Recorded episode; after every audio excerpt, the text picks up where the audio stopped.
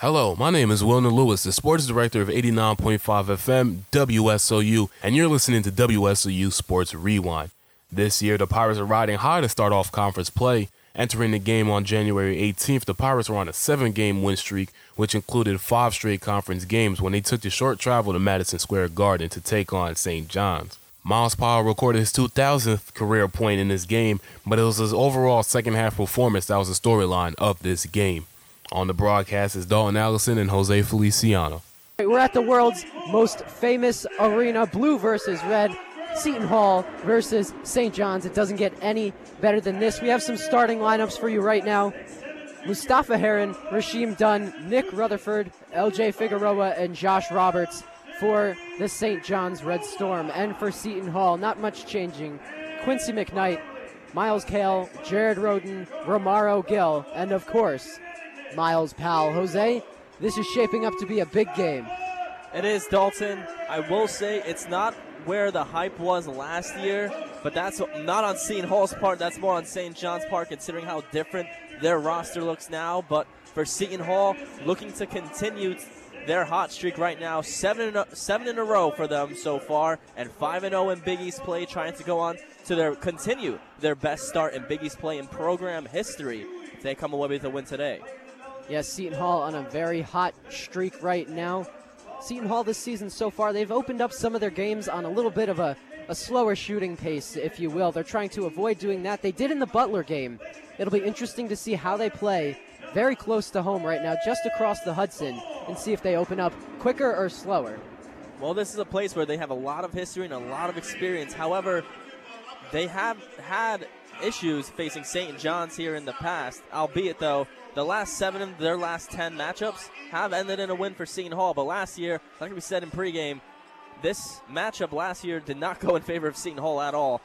St. John's just looked unstoppable for especially that first half of this one. But today, uh, certainly, Seton Hall looking off to get off to a different start, and I think they'll be able to do that if they're able to establish there's the hot starts that they have been able to go on in games that Big East play. They did it last time against Butler and got off to a hot shooting start against a tough defensive team. They've got to do that here today and make sure they're not turning the ball over. Seton Hall is already ready to go. They're waiting for St. John's to meet at center court. Romaro Gill, of course, will be taking the tip off for Seton Hall. I mean, I wouldn't expect anyone else in their starting lineup to do it. Well, I'm, I'm still amazed that during the pregame announcements, Romaro Gill was announced as Romaro Gill Sr. I mean, he is a senior. He, he is a senior. That is true. And they did say Myles Cale Jr. That he is a junior. Yes, that there could have been some confusion there. Certainly I caught sh- us for a second. Uh, yeah. However, they didn't say for the other players, but it was still very surprising. It was very surprising. So St. John's now making their way to center court. Taking the jump for them will be Josh Roberts, the tallest player on the St. John's roster. 6'9 versus 7'2. Ball's about to tip from the world's most famous arena. Romaro Gill wins it handedly. Jared Rhoden takes possession for the Pirates and hands it off to Quince McKnight. Seton Hall attacking right to left on the radio dial as Jared Rhoden has the ball for the Pirates, hands it off to Myles Cale, who has it around the center. Myles Powell pulls up from NBA range and misses, rebounded by St. John's. Taking it back across the court for the Johnnies. LJ Figueroa. Figueroa hands it over to Nick Rutherford. Rutherford around the top of the key to Roberts. Roberts hands it off to Dunn. Dunn back over to Heron. Heron now goes to Rutherford, tries to break inside, can't. Figueroa back outside behind the arc to Dunn. Dunn losing time on the right side of the court. Passed it to midcourt about where LJ Figueroa chucks up a shot. No good. Rebounded by Quincy McKnight. McKnight will slowly take it across court for the Pirates. McKnight down low to Gill. Gill going up in the inside. No good on the layup. Grabs his own rebound. Blocked there by Roberts. St. John's. St. John's holding the ball now. Putting up the shot there is Dunn. Dunn no good. Bopped outside of play. It's going to be St. John's ball. One of the more interesting, I guess, transitions we've seen uh, from offense and defense. First off, the defense on that one possession, the first possession for St. John's, fantastic from Seton Hall, but Gill just couldn't get the shot off there. Probably should have got a foul on that block, too. 18.50 left in the game, no score yet. Figueroa holds it at the right key for St. John's, drives in on Jared Rhoden, throws a pass back outside to Heron. Heron for three, and he hits it on the left side. St. John's breaks the 0-0 tie. They're up 3 0 with 18:30 remaining in the first half. Cale left Heron open. However, Heron should have had his pass intercepted there by Cale, but Cale just couldn't get in the way of that. Myles Powell hands off to Jared Rhoden, who's on the left side. Rhoden decides to drive in, puts up the shot. It's no good. Rebounded by St. John's. Heron has it now. At the top for St. John's. He's looking for his options. He finds Dunn. Dunn back to Heron. Puts up a three on Jared Rhoden. Gets it to go. St. John's is up 6 0. Heron's got the hot hand working so far. He's a, he's a strong three point shooter, although his stats are down from last season, but still a guy you got to really defend harder than they are so far. Quincy McKnight being pressed hard by Dunn. There's going to be a reach in foul. Mustapha Heron getting a little bit too excited on Jared Rhoden. He reached in. Well, right now it's 6 nothing, and again, this is the start St. John's got off to last time. Seton Hall must avoid that if they stand any chance in this one today. Quincy McKnight will throw it in from the, the right side. He goes to Myles Powell. Powell trying to break in, gets his shot blocked. That was Nick Rutherford who got a piece of that one. Wasn't sure if that could have been called a foul or not because it looked like a lot of contact was made, but regardless, Hall still has the ball with 18 seconds. It looks like the refs are really letting the kids play today as Quincy McKnight will throw it in from the baseline to Myles Cale. Cale regains possession at around the midcourt St. John's logo. Hands it off to McKnight. McKnight's guarded by Figueroa. Bounce passes it to Cale, who just hands it right back to McKnight at the top. Cale looking for an opening, drives in from the right side, pulls back out, throws it to Jared Rhoden, who passes it to McKnight. McKnight, a floater as the shot clock expires, and it's good. Seton Hall gets on the board. It's 6 to 2 with 7.28 remaining. Strong ball movement there from Seton Hall. Got their open look, and, uh, excuse me, McKnight pulled through. Heron throws it left side to Figueroa. Figueroa going in against two Pirates, doesn't get the shot to go. Attempted rebound there by Roberts. They're going to rule that he was fouled going for the rebound attempt. It's going to be Myles Cale who's charged with the foul. Interesting shot or sequence there because the refs uh, made it seem that it was a turnover as they pointed in Hall's direction. Regardless, it stays at St. John's. Heron bounce passes it over to Dunn. Dunn finds open room in the paint, goes inside on Gill, no good, rebounded by Gill. Gill fighting for possession, just bounces, tries to bounce it to Myles Powell. He can't get it. Possession St. John's as Dunn holds it behind the three point line. Dunn from the corner puts up the three, no good. This one rebounded defiantly by Myles, by Quincy McKnight. McKnight taking his time on the offense. He has around the midcourt logo. McKnight gets a screen from Gill, tries to move in on Figueroa, bounce passes it to Powell. Powell looking for a shot now. He has it around midcourt, drives inside the paint, puts up a shot attempt, no good, rebounded by St. John's. St. John's holding possession now as they take it across the timeline. Figueroa tries to drive inside on Gill, puts up the shot, and it falls. St. John's up 8 to 2 on Seton Hall, 16 20 remaining in the first. While the defense hasn't been great so far, the offense even worse, off to a 1 for 7 start from the field for Seton Hall. Quincy McKnight throws it over to Jared Rhoden. Rhoden fumbles it a bit before he fully gains possession, tosses it to Myles Cale. Quincy McKnight has it on the right side, looks to go inside, puts up an oop to Romaro Gill. He's blocked by Josh Roberts. And that's going to send us to our first time out here on WSOU. Seton Hall trailing St. John's 8 to 4 with 15:59 remaining in the first half. You're listening to WSOU Sports Rewind. Follow us on Twitter, Instagram, and Facebook at WSOU Sports for more. My name is Anthony Nelson, and you're listening to Seton Hall Men's Basketball on 89.5 FM WSOU. And that last shot attempt by Romaro Gill did count. It was a goaltending call on Roberts. So Seton Hall is trailing 18 to 8 to 4 with 15:59 remaining in the first half, but it was a slow offensive start for Seton Hall. 2 for 8 from the field so far. Powell in particular has struggled and listen, that is something that does happen often because with against St. John's at least, they do a great job defending Myles Powell. He typically struggles very much so when facing St. Uh, when facing St. John's. I mean, only shooting 25% from field, and they force five and a half turnovers a game when they face Myles Powell at the Garden. So that's something you're going to want to watch because he struggled a lot last year, and one of the reasons was taking ill-advised three-pointers, and he took one earlier in this one, a long one that clearly was short. It was clearly short. He took that one from NBA range. Now, there are still some elements. Of course, St. John shares this court with the New York Knicks and sometimes the ice with the New York Rangers. So there's still the NBA three point line on the court, as well as the blue paint from the New York Knicks court. So maybe a little bit of confusion from there from Myles Powell, but he also just likes to take long shots as well. Yeah, hopefully he doesn't shoot like the Knicks for Seton Hall's sake, because if he does, they're not going to get anything done today. Well, yes, the Knicks are not a very efficient NBA team. Haven't been for a while. It'll be the same look for the Seton Hall Pirates. Same look for both teams. It'll be Rutherford taking the ball across for St. John's. Rutherford's guarded by Myles Powell as he has it at the top. Rutherford bounces it down low to Heron. Heron puts up a two on Myles Cale and gets it to go. 10 to 4, St. John's leads Seton Hall as St. John's putting a press on the Pirates. My, Myles Powell throws it over to Jared Rhoden. Jared Rhoden in the corner to Myles Cale. He gets the three to go. 10 to set, and they're going to call it a two. The wow. three point line confused me right there. 10 to 6, Seton Hall trails St. John's. Rutherford driving on the inside. He's blocked by Romario Gill. Quinton McKnight comes up with the rebound. Pirates have numbers. Driving down low. Quinton McKnight couldn't exactly find Myles Cale.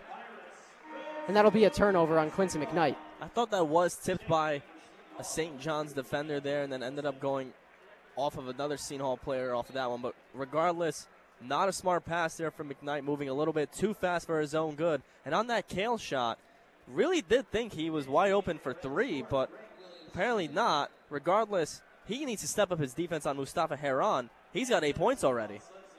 Greg Williams checks in for the Red Storm. Obiagu and Nelson check in for the Pirates.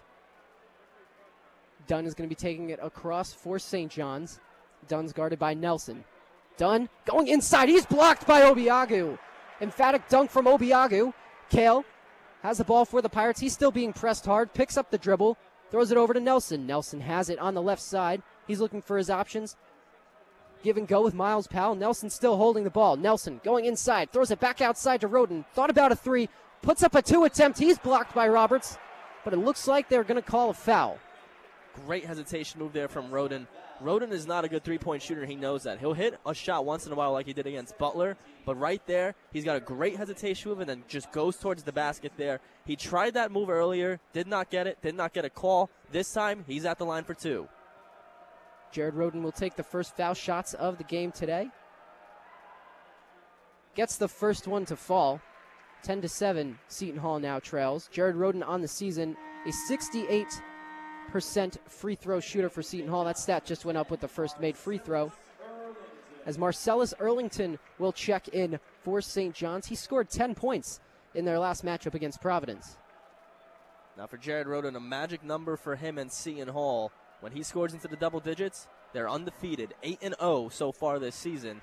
So if you get him there, things are usually going well for Seton Hall. And he's off to a good start with that as he hits the second 10 to 8 Seton Hall trails with 14:40 remaining in the first half. Down low, easy look to Roberts though. Pirates messed up on defense, 12 to 8 St. John's. They've got to stay in the interior there because right there it was wide open for Roberts. Nelson will hold the ball for the Pirates, guarded by Dunn. Nelson's guarded heavily. He decides to go try to go inside the paint. He's stripped. St. John's known for their stealing ability. They'll have possession of the ball now. Earlington looks to go down low. Gets the bucket to go inside the paint. Marcellus Earlington has a 14 to 8 advantage over the Pirates now. Strong basket there. and good move. Obiagu's defense not good enough. He was able to get around the 7 2 center. And now St. John's continues their hot start up by six. Anthony Nelson at midcourt. Looking around, he's on the left side. Throws to Myles Powell, who puts up a three, but they're going to call an off the ball foul. That's tough because that one was a wide open three for Powell, which he did end up hitting, but doesn't count. And it's another Seton Hall turnover. And that's going to be a foul on Obiagu right there. But that was a clean attempt by Myles Powell, the first clean look he's seen all day. And it ends up not counting as it went in. McKnight and Tyrese Samuel, as well as Shavar Reynolds, are in for the Pirates. Julian Champagnie checks in for St. John's now as Dunn looks to bring it inside the paint for St. John's. Tries to throw it down low to Champagnie. Champagnie has trouble with it. Checks it back outside. Champagnie has it from behind the three point line. Throws it over to Dunn. Dunn towards the corner for Earlington. Earlington decides to drive inside on Obiagu. Not a good decision as he's blocked, but St. John's comes away with the rebound. Dunn tries tipping it out, and the shot clock expires on St. John's. Excellent defense there from Seton Hall. They almost let one up there when Earlington went up against Shavar Reynolds, but he just could not hit the shot there thanks to the defense from Obiagu. Even through the defensive laps, lapses, Seton Hall is able to pull through. It's the offense that I think is just holding them back so far. McKnight will carry the ball across the port, across the court for Seton Hall. McKnight guarded by Rutherford, who's newly checked into the game. Great defense by Rutherford right here. He's bothering McKnight. McKnight can't seem to break it. McKnight still holding on to the ball. Bounce pass to Powell. 10 seconds left on the shot clock. Powell decides he's going to go inside, draws contact. They're going to call a foul. Man, I gotta say, Nick Rutherford looked like how Shavar Reynolds looks like when he's guarding an opposing player's top guard. Tenacious, hands swatting everywhere. He had the clamps on McKnight, and that is not something you see very often. So Powell will head to the line to look for his first points of the game. 0 for 3 so far from the field. 12:56 remaining in the first half of this ball game. Seton Hall trailing St. John's 14 to 8. And Powell hits his first free throw. Myles Powell now six points away from becoming the fifth 2,000 point scorer in program history for Seton Hall. 78% free throw shooter. As he misses the second one, almost rebounded by Tyree Samuel, bounced back out to Powell. Powell slips on the court as he gains the ball, tosses it to Shavar Reynolds on the right side. Reynolds all the way over to the left corner to Tyree Samuel, who decides to drive in, tries to dish it down low, stripped away. Samuel regains possession on the steal, though. Misses the shot attempt, and then Obiagu on the rebound attempt goes all over the back of Williams Jr. Obiagu, I, I feel bad for Greg Williams Jr. there.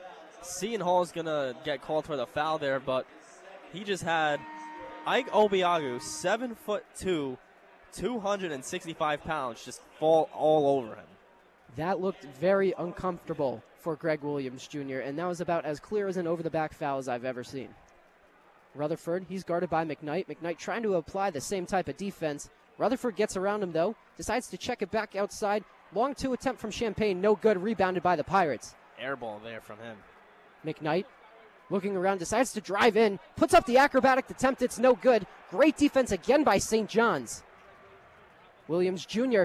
throws it back out to Caraher. Caraher, no good on the shot attempt. McKnight grabs the rebound. Nelson has the ball for the Pirates. You could see this quick tempo play from St. John's really affecting the way Seton Hall is playing so far as Nelson gets double teamed and he gives away a steal. Champagnie got the steal there, and St. John's is going to hold possession. Rutherford now on the right side for St. John's. Fakes a three attempt. Throws it over to Earlington, who travels. And we're going to send it to another timeout here on WSOU. Seton Hall trailing St. John's 14 to 9 with 11:46 remaining. You're listening to WSOU Sports Rewind. Follow us on Twitter, Instagram, and Facebook at WSOU Sports for more. Hi, this is Kevin Willard, and you're listening to Seton Hall Men's Basketball on 89.5 FM, WSOU. Back on 89.5 FM, WSOU. Seton Hall trailing St. John's 14 to 9 with 11:46 remaining in the first half. St. John's honoring Ed Blankmeyer on the court. Well, he led a very strong St. John's baseball program for a very long time, so it makes sense that they're honoring him here at the Garden. Blankmeyer, of course, accepting the new position with the Brooklyn Cyclones, a very local team. He's staying in the five boroughs. Yes, sir, down in Coney Island. But he's going to professional baseball, though. He had a very illustrious career in Big East baseball. Now, we talk about illustrious careers. Myles Powell looking to add on to that today, looking to become the fifth Pirate to reach 2,000 career points. I mean, what hasn't Myles Powell done for Seton Hall so far in his career? I mean, to think that you you think back to when he was a freshman and even a sophomore, when everybody was raving about Angel Delgado, when he was racking double doubles left and right, and winning the Kareem Abdul-Jabbar Player of the Year award. Two years later, Myles Powell has emerged. I would say more than he or any other Pirate has in recent memory. It's been an amazing career for him so far, and he's honestly watching him play the rest of his senior season truly is a gift because he is such a fun player to watch. And just as we say that, Myles Powell is off the court for the Pirates. It's going to be Romaro Gill, Shavar Reynolds, Quincy McKnight, Jared Rhoden, and Anthony Nelson for the Pirates. Powell was just able to break his uh, scoreless start to the game by hitting a free throw. You've mentioned that he has struggled in the world's most famous arena before. Yeah, it was against really St. John's all of last year because St. John's is such a team, a good team, forcing turnovers. They've done it to Myles Powell more than anybody else, and so far today they are dominating the turnover battle. Six, Seton Hall has turned the ball over six times already. Not a number you want to see. Meanwhile, for St. John's, they've got four steals so far in this one. Might be able to attribute that to the press that they're putting on because they're putting it in as Jared Rhoden checks the ball into Anthony Nelson. He's guarded by Rutherford. Gets the ball across the timeline on the left side for the Pirates. Nelson driving all the way into the paint, doesn't get the bucket to go. Rebounded there by St. John's. Rutherford charging back the other way. He hits Williams Jr., bounces it down low to Caraher. Outside to Earlington. Back to Caraher on the right side. Earlington has it back out to Caraher, who puts up a three, rebounded by Jared Rhoden. Not a good shot there. Too short. Wasn't pretty. Not pretty as Anthony Nelson brings the ball back for the Pirates. Around center court, he has it. They're going to call an off the ball foul. I think Nick Rutherford's going to be hit with a foul. I gotta say, seeing Nick Rutherford play defense is pretty phenomenal. His footwork is what impresses me the most, how he's able to stay with defenders. It was impressive to see Anthony Nelson shake him off earlier. Nelson just couldn't finish on the layup. Williams Jr. was the one who was tacked with the fouls. Myles Powell checks back into the game for Shavar Reynolds. Nelson looks to drive inside, stops his dribble, tosses it over to Jared Rhoden, who finds Quincy McKnight for three, and he hits it. Quincy McKnight makes this a 14 to 12 basketball game 10.50 remaining in the first half. Caraher on the other side from the corner passes it back to the center for Rutherford. Rutherford cross court now. Driving inside there was Williams Jr., who was stuffed by Gill. Gill gets it over to Myles Powell. Powell looking around him for his options. Puts up a random two. Doesn't get it to go. Tough shot selection there from Myles Powell as Rutherford grabs the rebound for St. John's. Transitions to the other side. Tries going down low for Williams Jr., who gets the ball to hit. Great pass there to Williams Jr. I love the hesitation move, and nobody's on Greg Williams. That was, that's a great, uh, great example of court vision there from Rutherford. He's got two assists so far. 16 to 12, St. John's leads, and Anthony Nelson's hit with a traveling violation. The Pirates playing some sloppy basketball in this first half. And yet another turnover. That's going to be Nelson's third turnover of this one. So he's really got to take a breather. He is going to do that as Cale comes back in for Seton Hall. Dribbling the ball now for St. John's. Rasheem Dunn. Dunn. Looking for his options. He's guarded by Cale. Throws it back outside to Williams Jr. Looks outside to Champagnie. No good from the three point attempt. Quincy McKnight has the ball now for the Pirates. McKnight puts up a two from the charity stripe, gets it to go. Quincy McKnight finding a hot hand all of a sudden. 16 to 14. Seton Hall trails, 9.46 remaining. Down low for St. John's is Champagnie. St. John's breaking the defense as they extend their lead to 18 to 14. That's their up tempo offense there. Got to the court extremely quickly and took full advantage. Quincy McKnight has the ball for the Pirates. He's guarded by Williams Jr. McKnight looking around, finds an open Myles Cale from three. Cale decides to go down low, finds Romaro Gill, who's double teamed, back outside, right side to Myles Powell. Powell puts up the two attempt, it's no good. Myles Powell was guarded very heavily on that shot attempt. St. John's transitioning quickly. Wide open, LJ Figueroa decides to drive it in, goes up against Gill, puts the shot past him, but doesn't get it to go. Rebounded by Quince McKnight. Myles Powell on the other side of the court. Drives inside for a two attempt. No good. Grabs his own rebound and gets the bucket to go. Great heads up play there from Myles Powell, getting his own miss there. Great defense. He shot up against two defenders, but still able to get that board and put back. 18 to 16, Seton Hall now trails St. John's. St. John's slowing it down a little bit, and St. John's is going to be called with a foul. It's going to be a charge to Quincy McKnight. McKnight so good at drawing them. Couldn't get any against Butler. He, he, pretty much flopped twice in that one, but here, able to draw the foul and force it. Seton Hall with a chance to tie it. Now it's a one possession game. LJ Figueroa was the one who committed the charge for St. John's. As Quincy McKnight has the ball for the Pirates. McKnight finds Myles Cale on the left side. Cale looking around, hesitates, passes it back outside to around midcourt to McKnight. 15 seconds on the shot clock. McKnight tries to drive inside, and the ball stripped from him. Now LJ Figueroa, wide open attempt at the net as Myles Powell played some trailing defense, but St. John still gets the bucket to go. 20 to 16, they lead. Again, St. John's an excellent team coming to steals. Crowding McKnight in the corner. He tries to throw it off of Figueroa. Figueroa steals it, goes to the goes to the hoop and gets it to fall. Eight turnovers for Seton Hall. They need a timeout after that one. St. John's doing what they do best, and that's force those turnovers. We're going to send it to a break here on WSOU. You're listening to WSOU Sports Rewind. Follow us on Twitter, Instagram, and Facebook at WSOU Sports for more. Right now, Seton Hall is trailing 22 to 16 at the 806 waypoint to go in the first half. It has been rough as of late for Seton Hall on offense. They have turned the ball over a total of nine times so far compared to St. John's four turnovers. The leading scorer for the Red Storm is Mustapha Heron with eight points, and he has only taken three shots, and he hit all three of those shots. Quincy McKnight is the leading scorer for the Pirates, hitting 75% from the field so far. But there really hasn't been anyone else on offense for the Powell, the, for the Pirates. The next leading scorer is Myles Powell with three points. For the rest of the first half and the second half, Seton Hall has to get something going. Now it's time to send it back to Dalton Allison and Jose Feliciano. Thank you so much for that update, Michael. Always appreciated. We'll hear from you again in the second half. And he brought up Mustapha Heron, who's playing some very efficient basketball today. But really, the thing that has stood out about this St. John's team has been their defense. Seton Hall currently has nine turnovers on this one. And again, this is exactly, honestly, what I expected from St. John's.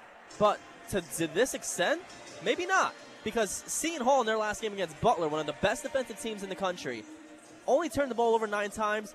Within the first 12 minutes, we see Seton Hall do that. I mean, look, listen, with St. John's, they have went have gone six straight games, forcing at least or getting at least 10 steals. It's been nothing but efficiency from them uh, on the defensive end. They're playing quick basketball and are getting their shots off. How are they doing it? By making sure that they have the ball. It's their pos- their time of possession that they've been dominating, as well as the amount of possessions, because of the fact that they've just been forcing that many turnovers against the Pirates. St. John's so far in this game has six points off of turnovers against the Seton Hall Pirates. That's a number the Pirates like to see shrink. And they're lucky that it's not more than that, because really, with, with the way that they've played so far, they should have a lot more points. McKnight running the baseline, throws it into Jared Rhoden. Rhoden passes it back to McKnight, who looks to bring the ball across. McKnight hustling a little bit. He's got to be quick as he gets it across the timeline, but it's stripped away by Rutherford. Another steal there from St. John's as Rutherford drives in on Myles Powell. Doesn't get it to go, but slammed back. Steere dunks that ball in, and that was a emphatic dunk there from St. John's. And again, another turnover. I mean, this Quincy McKnight's coming off of a game where he had 13 assists and one turnover. He's already got three, or excuse me, four. McKnight holding the ball for the Pirates goes down low to Gill. Gill spins around, puts the bucket up, doesn't get it to go, but he's fouled by Steere. And I was going to say, if there's no foul on that one, what another missed opportunity for Seton Hall. But fortunately for them, Gill was able to draw it there. But once again, first off, no one's there to box out on that previous play. That's how St. John's was able to get that easy putback. The momentum is shifting very quickly here. And it's the last thing Seton Hall needs because at MSG, momentum means a lot. And St. John's had a ton of it last year. Right now, they have it again. They're not dominating they were the, the way they were last year, but Seton Hall really needs to get it together because 6 for 18 shooting is not going to get it done. Romaro Gill gets the first free throw to fall. I'll have to say, Jose, Romaro Gill, since the time we've seen him been playing, from last year to now, he has improved on his free throw shooting exceptionally as he hits the second one as well. It is a 24 to 18 game. St. John's has the lead over Seton Hall. 7:20 remaining in the first half, and St. John's has a turnover as Dunn tried the bounce, bounce pass, but it goes out of bounds. These are moments where Seton Hall needs to take advantage because a six-point deficit right now isn't the worst thing in the world, and you know that Se- uh, excuse me that is a better team in the second half, but they really don't have that much time. I would say at least in the first half. Cale throws it into Powell, who's double teamed. Cale wide open now, tosses it over to McKnight. McKnight going down low, oops it up to Gale. Gill, and Gill gets it to go. Romaro Gill with the dunk makes this a 24 to 20 game. That's how you beat the full court press, which Seton Hall has struggled with so far today. Rutherford holding the ball now for St. John's. Rutherford passes it over to Steere, who's behind the arc. Steere just bounces it back over to LJ Figueroa. Figueroa guarded by Tyrese Samuel. Another missed pass attempt there as Figueroa tried hitting Dunn. Wasn't ready for the pass. Pirates need to take advantage again. That was a lazy pass there from Figueroa. It was off balance, and that's why it was far too in front of, of his teammate there. Again, Seton Hall has to beat the press here and take advantage on the other side of the court. Quincy McKnight now has the ball for the Pirates on the left side of the court. McKnight, guarded by Dunn, finds Myles Powell, who's at the top.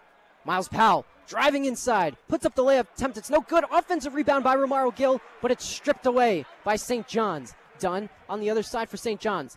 Looks to go inside, tosses it back outside to a charging Figueroa. Figueroa doesn't get the shot to go, looking for a foul. McKnight now has it for the Pirates. McKnight into the paint, almost blocked by Steere, gets the foul as McKnight was thrown to the court pretty hard. And it's a hard foul there. Credit the Seton Hall defense on that previous possession there. Although it was a little strange afterwards, I think Figueroa probably should have got a foul call because at the end of that play, once he came down, it was like Gill was literally hugging him uh, when he came down, and Figueroa was just questioning, "How are you not going to get uh, call a foul on that?" But regardless, Seton Hall again has to take advantage of their free throw attempts, and they have one of their best free throw shooters at the line right now in Quincy McKnight. McKnight's McKnight hits it as he makes this a 24 to 21 game. 6:20 remaining in the first half. That was Ian Steere's second foul in his short time in the game. Other thing to note here, Seton Hall already into the bonus now as St. John's has fouled them seven times. McKnight hits the second one. It's a 24 to 22 ball game. Dunn bounces it down low. Heron brings it back outside, takes a fadeaway shot and gets it to go. 26 to 22. St. John's now leads. Excellent shot creation there from Heron, able to step back and make his own shot because he had somebody on him, just shook him off there with a nice spin move. Quincy McKnight looking around for his options, finds Myles Cale. Cale fakes a three attempt, decides to go inside the paint against multiple Johnnies. No good. Rebound by Gill. Doesn't get the second chance point to go. St. John's brings it to the other side. Rutherford holding on to it now for the Johnnies. Finds Williams Jr. Williams Jr. with the step back on Cale gets the shot to go.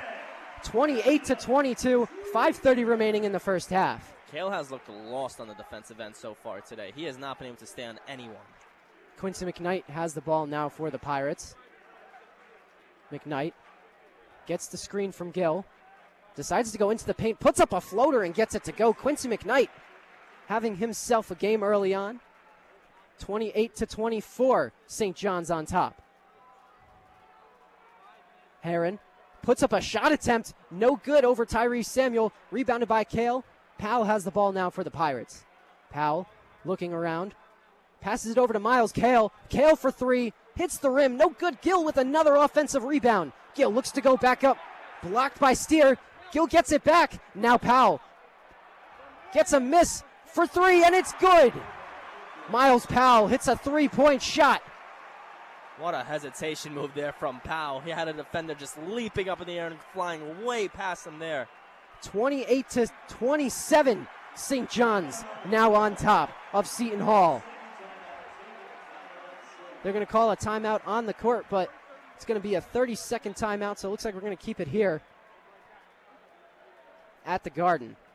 Yeah, St. John's needs it after the momentum starting to shift in favor of Seton Hall. And you saw, listen, there's a decent Seton Hall crowd here today.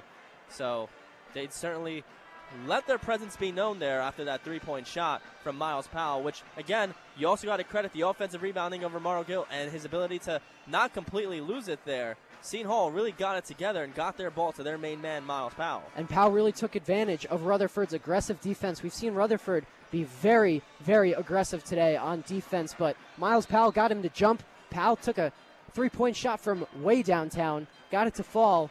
He's one point away from 2,000 points. St. John's, one point on top of the Pirates. It's a close one so far in the Garden. Re- the guy who's really keeping it close, despite his four turnovers, is Quincy McKnight, the leading scorer for Seton Hall with 11. Rutherford has it for the Johnnies. Bounces it down low to Earlington. And Myles Powell steals the ball. Powell looking around, holds onto the ball a little bit, decides to throw it over to the newly checked in Shavar Reynolds. Reynolds gets a screen from Gill. Reynolds tries to go down low. Somehow Gill tries to get the pass, but he ends up kicking the ball out of bounds.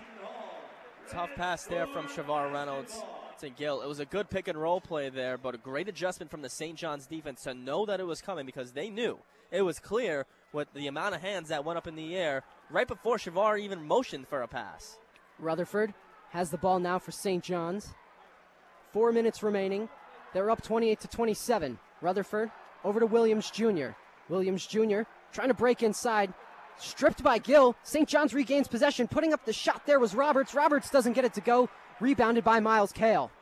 Cale passes it over to Shavar Reynolds. Powell has it at about half court. Powell decides to toss it over to Gill. Looks like a little give and go play. Rutherford steals it, tries to pick it up out of his feet, throws it down to Roberts. Roberts guarded heavily by Powell, gets the bucket to go, and one. We're going to have to take a timeout here on 89.5 FM WSOU St. John's on top of Seton Hall, 30 to 27, 331 remaining in the first half. You're listening to WSOU Sports Rewind. Follow us on Twitter, Instagram, and Facebook at WSOU Sports for more.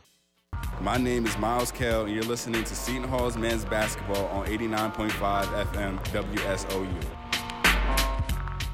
Back on 89.5 FM WSOU, Dalton Allison alongside Jose Feliciano. St. John's on top of Seton Hall, 30 to 27, 331 remaining. Seton Hall looking a little bit like they found themselves on offense, but they still trail at this point. Yeah, and that's because two reasons. One, 12 turnovers in the first half alone, and there's still 3 minutes and 31 seconds left. And it's all on their guards, pretty much. McKnight has four, Nelson has three. They've taken advantage of Gill. Gill sort of. You saw a lot of this from Gill last season, where, you know, he kind of looked clueless with the ball. St. John's is making him look clueless when he's turning over the ball here. The other thing is the shooting inefficiency excuse me, from Seton Hall's side. Normally you see that on St. John's side, but they're shooting at a decent 45%. Whereas Seton Hall right now is 9 for 26, 34, or rather 35% from the field so far. Myles Powell, 2 for 9. So it has not been pretty for Seton Hall at all. They've really got to take more efficient shots. I was about to mention the whole field goal percentage problem that Seton Hall is going through right now. They cannot afford to shoot a lower field goal percentage than St. John's in this game. St. John's started off hot. They're slowing down a little bit, but they still hold the 30 to 27 lead over the Pirates. And St. John's is out a free throw right now. It's going to be Roberts taking the charity stripe for the Johnnies. So far on the season, Roberts has struggled from the charity stripe, shooting only 33%. Just to see the growth that he has gone through, however, from last season is very impressive because Roberts was not a big playmaker from last year's team, but here he's really shown for the Johnnies. And he misses that free throw attempt, so it's still a 30 to 27 game. 327 remaining in the first half. Nelson in a guard for the Pirates. Finds Myles Cale at the top. Cale looking around, decides to drive in. Right side, Myles Cale to the hoop. No good. He's blocked by Roberts. St. John's taking it the other way. Roberts, it's on the other side. He gets the bucket to go. 32 to 27, three minutes remaining in the first half. Great transition offense there from St. John's. Again, that's their tempo very quickly, and they get that in a mere seconds. Nelson being guarded heavily by Williams Jr. Nelson turns it around, drives inside, and he's stuffed by Roberts. Roberts has been absolutely dominant in the paint so far today. And it looks like they're actually going to call a foul on the Johnnies there. So Nelson's going to head to the charity stripe, but that ball was sent into the crowd. Yeah, I mean, listen, one thing that St. John's has been doing very well, and one of the reasons why Seton Hall shot shooting percentage is so down, is because unlike Seton Hall, they've been they've had bodies under the basket this whole game once Seton Hall is on offense. That's why they've been missing so many shots because there's so many hands in their face. And Nelson just missed the free throw as Jared Rhoden checks in for Tyrese Samuel, and Gill comes back in for Obiagu. Nelson only shooting 62% coming into today. He missed the first one. And he gets the friendly roll on the second one. That one barely made it in, as Quincy McKnight will check in for Anthony Nelson. McKnight, by far, despite the turnovers, has probably been the best player for Seton Hall. Offensively, no doubt about it. He's been shooting efficiently as well, four for five. Rutherford throws it over to Roberts. Back over to Rutherford. Heron has it now for the for the Johnnies. Throws it back out to Figueroa. Figueroa trying to go inside on Gill. Can't get an opening. Way outside there. Over to Dunn. Dunn trying to go inside. McKnight looking for a charge. Doesn't get it. Offensive rebound by Roberts. And it looks like they might call a, a foul on the Pirates there. And if it's on the shot, it's an extremely late call because you had two plays happen right after that. But it looks like that's going to be the case. I don't think they're going to call that one on the shot. They might have called it on Romaro Gill for that little scuffle after the rebound by St. John. So Rutherford bounces it into Earlington. Earlington going down low on Rhoden. Earlington draws the foul. Earlington was really backing down Jared Rhoden on that one. Yeah, very aggressive he's been. That's the type of player he is. Listen, he's a big dude, and he was a guy who literally could have played football, could have been because he, he, played tight end and played defensive end in high school and received at least a dozen scholarships from Power Five uh, football programs. That is a very strong uh, young man there. And while again, this team doesn't have a lot of height, they've got a lot of strength, and he is one of the most powerful players on this team. And he misses the first free throw attempt. St. John's still on top of Seton Hall, 32 to 28, as Nelson checks in for Myles Cale. Not having a strong season from the line is Earlington, shooting 52%. Neither is St. John's team. They're only shooting 70% from the line. Gets the second one to go. It extends the lead to 33 to 28. Nelson has the ball for the Pirates. He bounces it to Jared Rhoden. Powell on the other side for the Pirates. Long pass cross court to McKnight. McKnight driving into the paint. Doesn't get the, the ball to go. St. John's gets the rebound. Rutherford moving it across the timeline really quickly. Putting up the shot is Figueroa. And Floater no good. Rebounded by St. John's. St. John's going down low. It's Earlington. Bodying up Gill. Gill doesn't even move. And they're going to call a jump ball. Gill didn't have to even jump on that shot attempt, but they're still calling it a jump ball. It is going to stay with St. John's, however, but excellent job by Hall finally getting the bodies in the paint there. Earlington had no idea what to do in that situation right there. Surprised it was called a jump ball, though. It's not like Gill tried to grab it, he was just trying to block it. And Figueroa puts up a long shot attempt. They're going to call it a long two. 35 to 28. St. John's is now on top of Seton Hall. Anthony Nelson trying to spin away from Figueroa. He does. Nelson loses the ball again. Earlington has it. He throws it over to Dunn. Dunn holding on to it, tries to go cross court, finds Rutherford. Rutherford circles around, goes to Figueroa. Figueroa, another long two. He hits it. 37 to 28 with 120 remaining in the first half. St. John's now with 12 points off of turnovers, and that one was a sloppy one from Nelson. Nobody even touched them there. Nelson has the ball again for the Pirates. Gets a screen from Gill. Anthony Nelson goes down low to Romaro Gill. That was an easy dunk from him. 37 to 30. Seton Hall trails St. John's. Exactly a minute remaining in the first half. Dunn holding on to it for St. John's. He finds Rutherford left corner. Rutherford brings it around the top. Rutherford trying to break into the paint. He can't. Finds Earlington at the top. Earlington a long two. He gets the bucket to go. Nice shot there by Earlington. Puts St. John's on top. 39 to 30, 38 seconds remaining. You wouldn't even be able to tell that St. John's is ninth in the Big East in field goal percentage today. Right now, 47% of their shots have hit. 10 second difference between shot clock and game clock. 15 on the shot clock, 25 on the game clock as Powell looking to drive in. Powell wants to put up a three. He can't. Tosses it to Rhoden instead. Powell looking around as options. Five remaining on the shot clock. Powell tries driving in. He can't and St. John's is going to have the last possession. They put up a shot attempt. Weird shot attempt right there as Rutherford looked like he was trying to draw a foul. And it's going to be a foul on Jared Rhoden, but I have never seen anything like that one. They just went for a full court shot or a half court shot with 10 seconds left. I don't I have no idea what the motive could have been. They didn't have a body down there either, but regardless, it's going to be free throw lines. I guess they were trying to get free throws, which they ended up getting. St. John's, of course, in the bonus, but they're shooting one for one. Rutherford gets the first one to go. Makes this a 10 point lead for St. John's, 40 to 30 with 10 seconds remaining. That's exactly where Seton Hall found themselves against Butler on Wednesday. Rutherford gets the second one to fall. 41 to 30, St. John's on top of Seton Hall. Shot clock off. Five seconds remaining in the first half. McKnight has it, and he gives the ball away again. LJ Figueroa now, last second attempt. Figueroa gets it to go at the buzzer. Figueroa makes this a 43 to 30 game at the end of the first half, and St. John's taking full advantage of Seton Hall's sloppy play in the first half. 15 turnovers for Seton Hall in the first half. Again, teams average 18 going against St. John's. They have 15 in the first half a lousy number there from Seton Hall. Nobody can seem to handle the ball today, and it's costing them in a big way.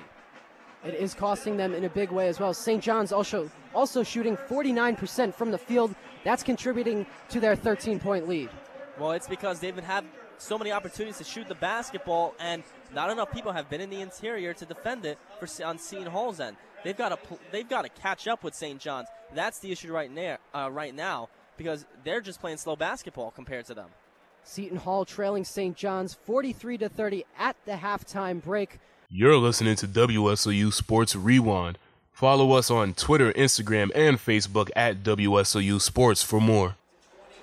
Back at Madison Square Garden, Dalton Allison alongside Jose Feliciano, St. John's on top of Seton Hall, 43 to 30. Halftime is just about to wrap here at the world's most famous arena Seton Hall has a lot of work to do, Jose. Yeah, they've got to like put glue on their hands so they're not giving the ball away to St. John's left and right like they have in the first half. I mean, they've got to play more efficiently down low. They've got to box out. I feel like it's this every time Seton Hall does struggles, it's the same thing every time, and it's they're just not defending properly in the inside, particularly. Normally, teams aren't burning them from deep, and St. John's is a team that's going to do that.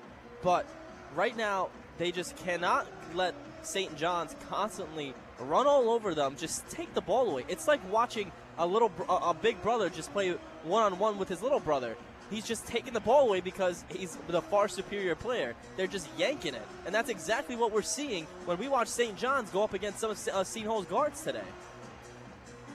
The Pirates will have the first possession of the second half. Jared Rhoden is going to be throwing it into Quincy McKnight, Myles Powell, Myles Cale, and Romaro Gill on the court for the Pirates. Heron, Roberts, Dunn, Rutherford, and Figueroa for St. John's at the beginning of this second half. Seton Hall looking to be more cautious with the ball, and Myles Powell looking to join the 2,000 point club for Seton Hall basketball as McKnight gets the ball. Seton Hall going left to right this half. McKnight finds Myles Powell. Powell, guarded by Rutherford, tries to lean into a shot, decides on a pass to Cale. Cale driving inside, puts up a two, does not get it to go. Rebound by Gill, who puts in the shot. Romaro Gill gets the scoring started in the second half, 43 to 32. St. John's on top of Seton Hall, 19:34 remaining in the second half. That's what's been missing from Seton Hall in the first half. No, an inability to just get offensive rebounds. Jared Rhoden tosses it to Myles Powell, who gets the lay in. Steal from Rhoden leads to Powell joining the 2,000 point club for Seton Hall basketball. 43 to 34. St. John's on top of Seton Hall. Seton Hall applying a press, but it leaves LJ Figueroa open for a three on the right side. No good. He airballs it. Jared oh. Rhoden has it now for the Pirates. He throws it over to Quincy McKnight. McKnight over to Myles Cale. Handoff back to McKnight. McKnight at the top, double teamed, down to Gill down low. He's going to be fouled by Roberts. Seton Hall getting off to a great start so far. They're moving a lot faster right now, and they look like a lot, lot like the way St. John's did in the first half. Tenacious all over them. They're now applying the press, and that's playing dividends for them. Listen, we saw St. John's apply the press to Seton Hall a lot in the first half, and they were unable to beat it. If Seton Hall is able to get it done themselves with the press, which we haven't seen them use too often in Big East, or rather at all this season, if it's going to work for them here, use it because they need they, they have a whole half to come back from, and they're down eight right now. Romaro Gill gets the first free throw to go. Not the second one though. St. John's on top of Seton Hall, 43 to 35, 18:50 remaining in the second half. Driving on the inside is Dunn, and way over the back there flew Roberts over McKnight. I'm not sure what happened there. Looks like they're going to call McKnight for a foul, and he's wondering what happened there. And I think everyone else is wondering as well. Kevin Willard, very angry. I mean, from what it looked like for me, is it looked like that was a toss in the air from Dunn that was supposed to be an alley oop pass, and that's why Roberts was up, leaping up in the air, but he caught nothing, and they called McKnight for a foul. I'm not sure what it was on. Possession, St. John's. They're up by 10. Figueroa Bounce pass over to Dunn. Bounce pass back to Figueroa. Figueroa decides to go back outside to Rutherford. Driving inside is Rutherford. No good. Tosses it back out to Heron. Heron puts up the shot from inside. It's no good. Offensive rebound by Roberts. He gets the bucket and one. And one for Josh Roberts. As St. John's now on top of Seton Hall, 47 to 35. And right when the momentum was going in Seton Hall's favor, that bad call on the on the McKnight foul earlier cost them as they were unable to box out once again on Roberts. And now Roberts with the chance to make it a 13 point game once again. The Pirates really struggling with Roberts down low as McKnight was holding his wrist after this play. He appears to be okay. Roberts misses the free throw, just rebounded by Gill. Now Gill having trouble down low against Figueroa. Figueroa called for the foul. And once again, when Gill holds the ball up in the air, normally nobody's able to touch it. And even though St. John's is small, they're giving him a hard time. And that's how they've got their two turnovers against Gale so far today. Tyrese Samuel will come in for Jared Rhoden. Myles Cale will inbound the pass. Cale looking around, he finds Myles Powell. Powell tosses it over to McKnight. McKnight will look to bring it across the timeline. 18-20 left in this second half as McKnight gets it across the timeline. Looks to go inside on Dunn, bounces him off. McKnight now pulls back behind the three point line. Still holding on to it with 13 seconds left on the shot clock is McKnight. McKnight finds Myles Cale. Cale from NBA three point range hits it. And they're going to call it a two. That was a really long two. That was a very long two. As Myles Cale steals the ball back, they're going to call a foul though as Roberts hit the deck. 24, Nick Rutherford fell. As he fell, he was committing a foul.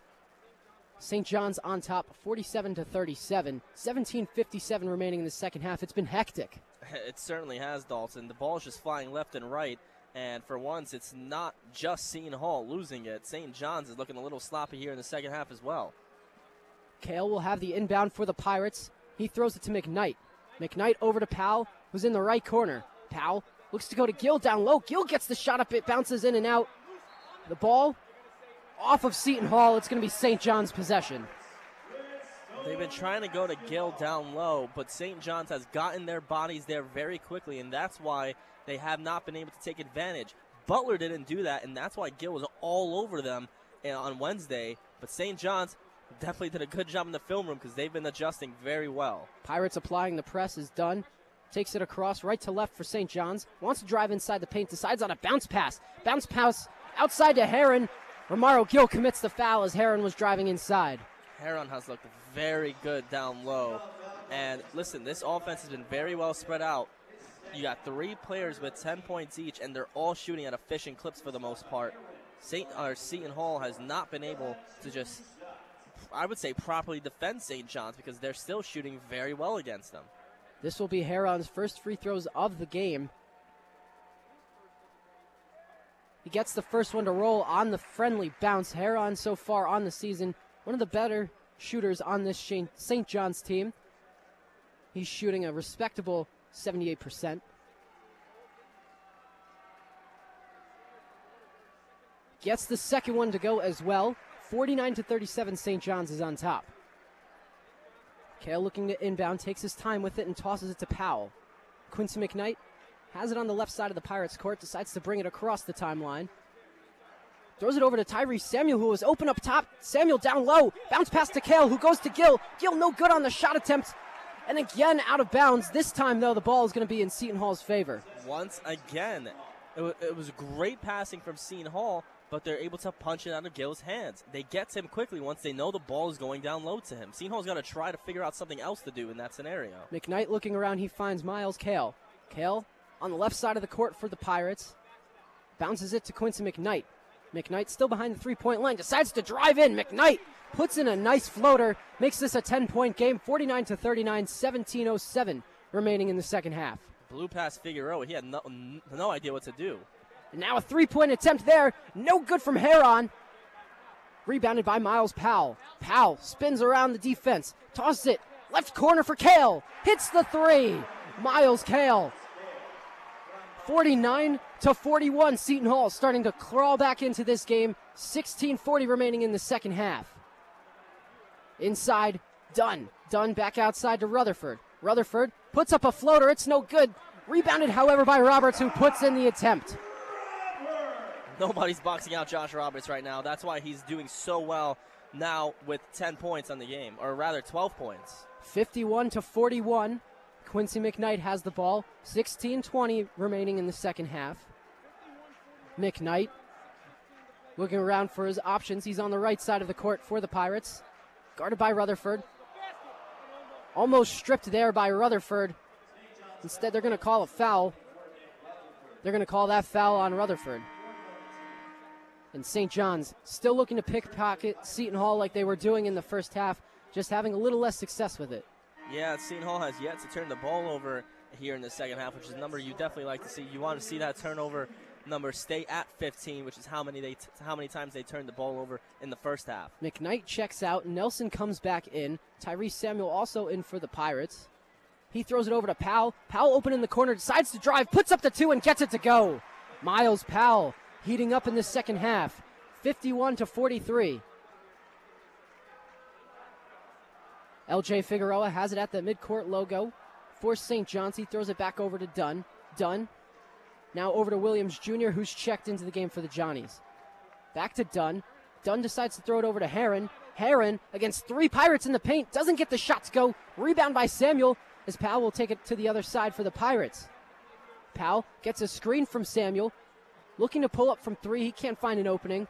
Gets another screen from Samuel as he resets the offense. Powell looking around on the left side of the court. Going one on one against Williams. Drives inside. Blocked there by Roberts. But they're going to count it because that was a goaltending. We're going to take a break here on 89.5 FM WSOU. Seton Hall trailing St. John's 51 to 45.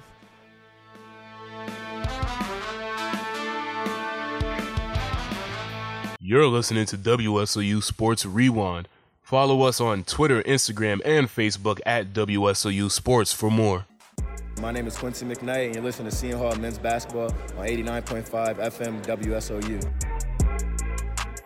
Back on 89.5 FM WSOU. My name is Dalton Allison. I'm joined alongside Jose Feliciano. Seton Hall is trailing St. John's at the 15-21 mark of the second half. Jose, we've noticed something, and that's that Roberts cannot be boxed out for St. John's. I don't know why. He's only 6'9", and most of the time, Seton Hall is running Gill or Obiagu at, at the five, and at the four, you've been seeing a lot of Tyrese Samuel in this one, and he's he stands at 6'10. Those are two bigger guys that should be making sure that Roberts isn't coming in out of nowhere, getting those putbacks, because a lot of his points are second chance points. That's something you've seen a lot of so far from St. John's. They've got 12 second chance points in this one. Yes, St. John's really taking advantage of those second chance points, but recently Seton Hall has been taking advantage of all of their shot attempts. They're four for their last four from the field, which is a drastic improvement from the first half. Yeah, 7 for 10 overall in the second half. They've looked a lot more efficient, and they're not turning the ball over. They still have only 15 turnovers overall in the game, but none in the second half. Exactly what you want to see from the Pirates here. They're on a 7 0 run in their last minute and a minute and a half. So the offense is finally picking up where they should have um, in the in the first half. Seton Hall still trailing St. John's as we're about to get ready to get back into play. You mentioned Seton Hall in a 7 0 run over the last minute and a half. Offense is really starting to kick into gear now for Seton Hall as Romaro Gill has 11 points. Myles Powell, 12 points. All of a sudden, he struggled in the first half, but really kicking it into second gear. Yeah, 5 for 12 now from the field so far in the second half for Myles Powell. And overall for him, 3 for 3. He hasn't even missed. He's been all over the court here in the second half, and that's credit to him and credit to the shot creating of him along with his teammates, able to pass the ball around efficiently. That's what's led to the open shots. They were not able to do that because they were busy getting the ball stripped from them. Here, they've kind of turned the tables on St. John's, who are starting to turn the ball over a little bit more and miss their shots.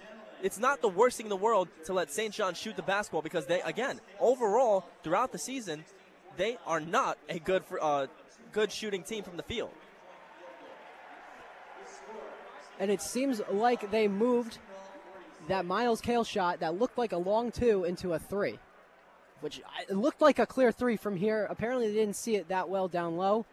It's now a 51 to 47 game. I feel like there were more shots that were obviously threes that that it was missed, but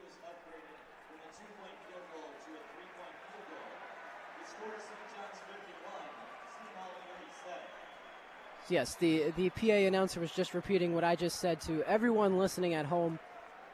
All that matters right now, Seton Hall down by four. LJ Figueroa has it on the left side for the Johnnies. Looks to go inside on Gill. He decides not to. Passes it back outside to Heron. Heron finds Dunn. Back to Heron on the right side. Heron trying to go in down low over Gill. No good. Rebounded by Gill. Love the defense there from Seton Hall. If there was a body left wide open, they got there extremely quickly so a shot couldn't get up. Nelson has it for the Pirates. Throws it over to Tyrese Samuel. Left side three for Samuel. It's no good. Rebounded by Dunn. Dunn has it now for the Johnnies. Looks to break inside the paint. No good. Rebound attempt by Roberts. No good. Gill comes down with the second chance rebound. He's being harassed under the net by Williams Jr. Rips away the ball. Throws it over to Myles Powell, who brings it across the timeline. And they give him a stare down after that rebound, too. Love it. Powell, right side to Tyrese Samuel, thinks about a three, decides to drive instead. No good on the shot attempt, but they're going to call a foul on St. John's.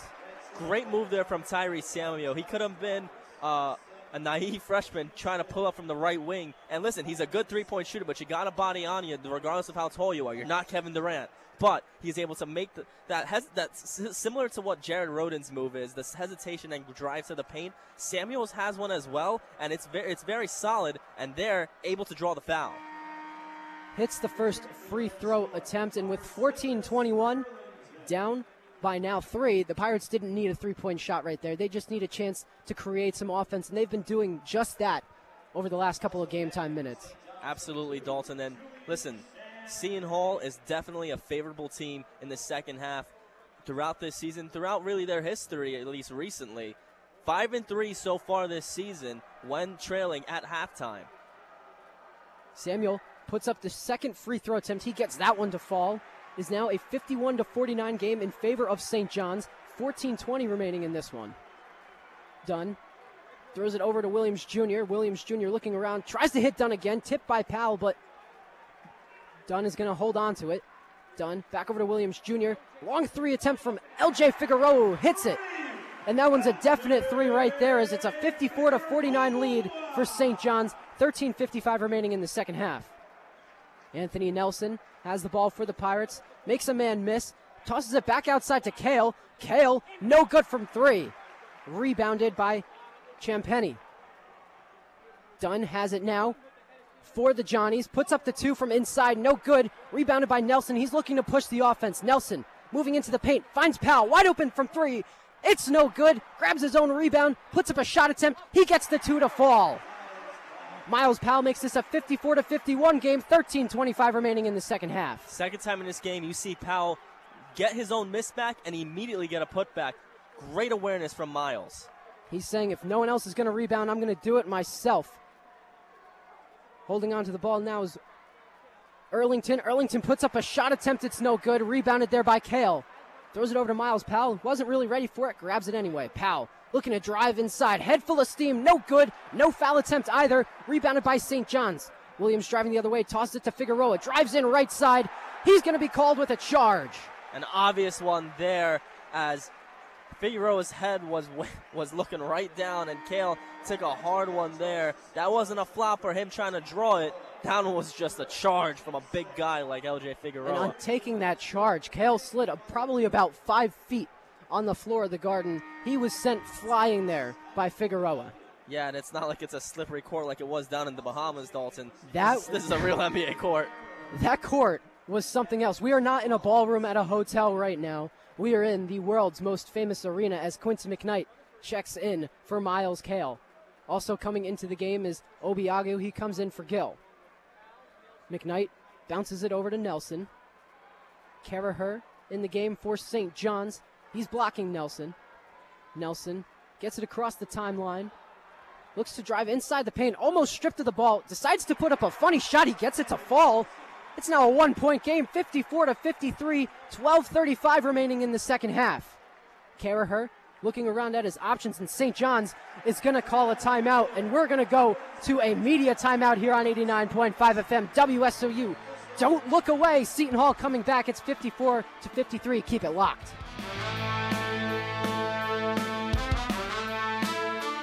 You're listening to WSOU Sports Rewind. Follow us on Twitter, Instagram, and Facebook at WSOU Sports for more. My name is Romaro Gill, and you're listening to Seton Hall Men's Basketball on 89.5 FM WSOU. Back on 89.5 FM WSOU, and if I feel bad for anyone in this arena right now, it is Giovanni Villamar. Now, he's been a season ticket holder for St. John's for 20 years. They tried giving him some respect on the big screen, but while that was happening, a Let's Go Pirates chant entered the crowd, and it was very loud, Jose. And it wasn't just a one section Let's Go Pirates chant, it was an entire arena. And listen, it's not packed at all. This is looking more like the world's most emptiest arena rather than the world's most famous, but it's not a sea of red here. I'm not going to say it's a blue Christmas, but it's a it's certainly a mix between Seton Hall and St. John's. Right, and, and with that "Let's Go Pirates" chant, sounds like there's more Seton Hall Pirates here. I mean, speaking of a mix, the weather that was happening outside, we saw it during halftime. It's a white storm. Yes, white storm instead of the red storm here at Madison Square Garden. But Seton Hall starting to storm back. They're on a 13 3 run in the last four minutes of this ball game. Really, since the opening of this half, Seton Hall has been dictating the pace of play. They trail by only one at this point. Yeah, and St. John's, on the other hand, only one for their last eight overall in the second half, only shooting four for 15. That's 27%. That's exactly the clip you want them to be shooting at if you're Seton Hall because listen, that's how they've been able to come back. It's not forcing the turnovers, it's been forcing the misses and taking advantage of those misses. That's exactly what it's going to take for Seton Hall, and right now they've taken all the right steps to do so. Also, they've been able to draw a good amount of fouls from, from St. John's because one more foul puts Seton Hall into the bonus, and that just gives you more opportunities to score on one and ones. St. John's, I don't think they were expecting the pace of play from the Pirates coming out of this half because the Pirates have really turned on their pace of play, caught St. John's off guard, and now St. John's is struggling to hold on to their lead. It'll be Williams Jr. who's going to check in the ball for the Johnnies. He's trying to find Rutherford. Instead, he goes over to Earlington. Earlington will finally find Rutherford. He's guarded by Nelson. Rutherford throws it back over to Caraher. Back inside. Goes to Earlington. Earlington gets the bucket to go. 56 to 53. St. John's extends their lead inside the paint. Almost a giveaway there by Quincy McKnight. Anthony Nelson picks up his teammate, however, and now he'll hold it at half court. Looks for Myles Cale. He finds him. No Myles Powell on the court for the Pirates right now. Nelson drives inside, and that ball is sent way into the crowd there. Caraher looks like got that block, but we're going to take another timeout here on 89.5 FM WSOU. St. John's on top of Seton Hall 56 to 53.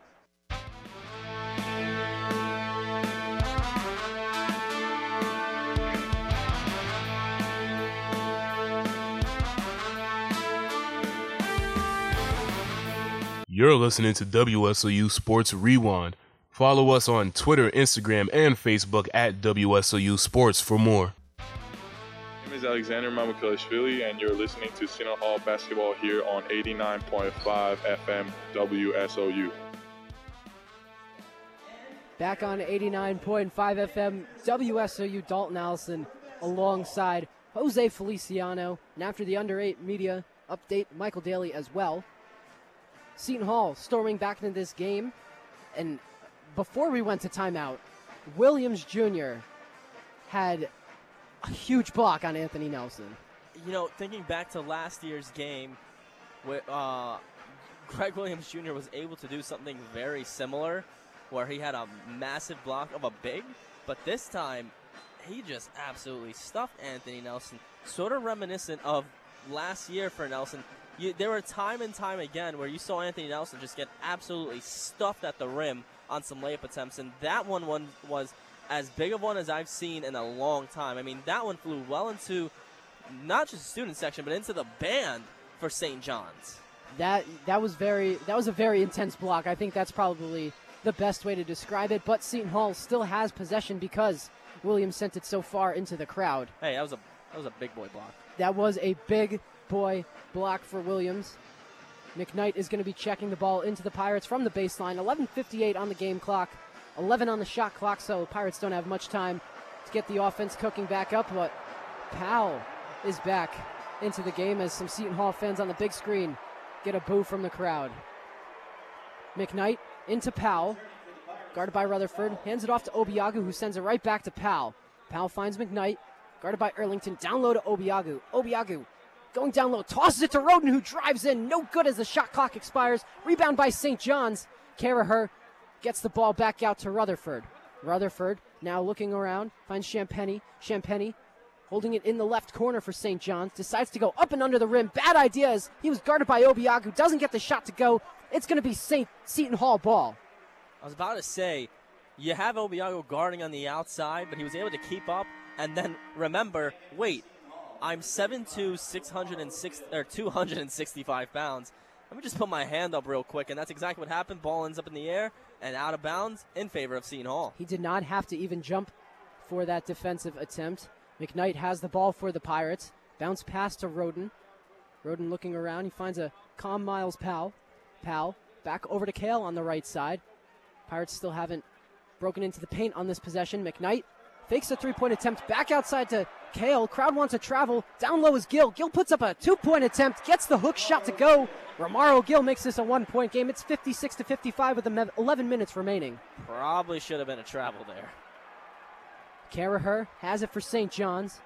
St. John's is being guarded very heavily. It looks like Rutherford took a timeout for St. John's, but they're going to call a timeout. Jared Rhoden's going to get tacked with the foul there. Silly foul from Jared Rhoden. Yeah, it was a double team there, but Rhoden, well, whereas McKnight was sort of just standing right behind them, obviously in guard position. Rhoden had his hands flailing everywhere, and he eventually clipped them on accident. Yeah, Tyrese Samuel checks in for Jared Rhoden after that play. LJ Figueroa checking in for Caraher. By the way, nobody particularly in foul trouble right now on both sides. The, mo- the person with the most fouls only has three, that being Jared Rhoden on Seton Hall's side and LJ Figueroa on St. John's side. Figueroa throws it inside to Rutherford, who's guarded by Powell. Powell stares down Rutherford. Rutherford looking around, trying to break inside. A little bit afraid of Gill, so he throws it back out to the top of the top of the three-point line now for Figueroa. Figueroa over to Earlington. Earlington having trouble with the ball. He puts up a bad shot attempt at the end of the buzzer, doesn't get it to go. Shot clock violation called on St. John's. I was about to say, where is the call for the shot clock? Play was just resuming. There have been multiple times in this game where calls have just come extremely late, and that's just bad officiating right there. You, you got to react quickly. Come on, we're in New York. Listen, Jose, it's an early tip. It's not refs, that st- early. refs still adjusting to the time. It's it's early for Big East standards. So McKnight has the ball now for Seton Hall on the left side of the court. McKnight driving into the paint now, puts up an oop for Gill. Gill brings it back down, tries to put up the layup. It doesn't go. Gill keeps on grabbing his own rebound attempt on the misses, and he finally gets fouled down low in the paint. Well, that one's more on Gill. He's got to put in a little more oomph on those putbacks. He didn't have enough space to really slam it down like he did against Butler because, again, that's credit to St. John's having the bodies down low. But still, he's got to get some of those floaters in there. He's had a few of them today where they've just bounced off of the rim because he, he didn't put enough on it. Double double alert for Romaro Gill.